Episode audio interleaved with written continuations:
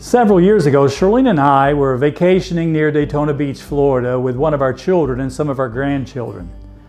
We were out in the water with our oldest granddaughter and I decided to teach her some of the minute details of body surfing. As Charlene would hold her hand in the shallow end, I'd walk out into deeper water to catch a wave. I'm sure the people on the beach glanced out at me and thought they were watching an old Free Willy movie. For all of you that are younger, just Google it. Having lived in Florida for almost a decade, I had gotten the body surfing thing down to a science. But on that day, I forgot something very important. The waves are more powerful than me. One particular strong wave provided a great ride until it drove me face first into the sandy bottom.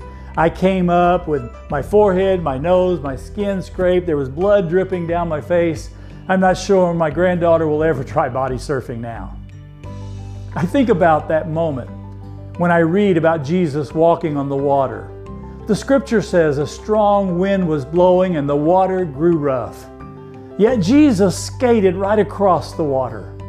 The same waves that drive me headlong into a topsy turvy tumble provide pavement for the water walker. If I'm willing to walk with Him, no wave is greater than our Savior. I have to often ask the Lord to forgive me of the times like Peter when I take my eyes off Him and become overwhelmed by the storms of my life, when I allow them to toss me around. And I also want to remind you today that if you're feeling a little tossed around, buffeted by the storms, going through tough times, I want to encourage you to lift your eyes. Jesus is walking those very waves. That very storm that has come into your life will be the instrument that the Savior comes to you and provides your deliverance.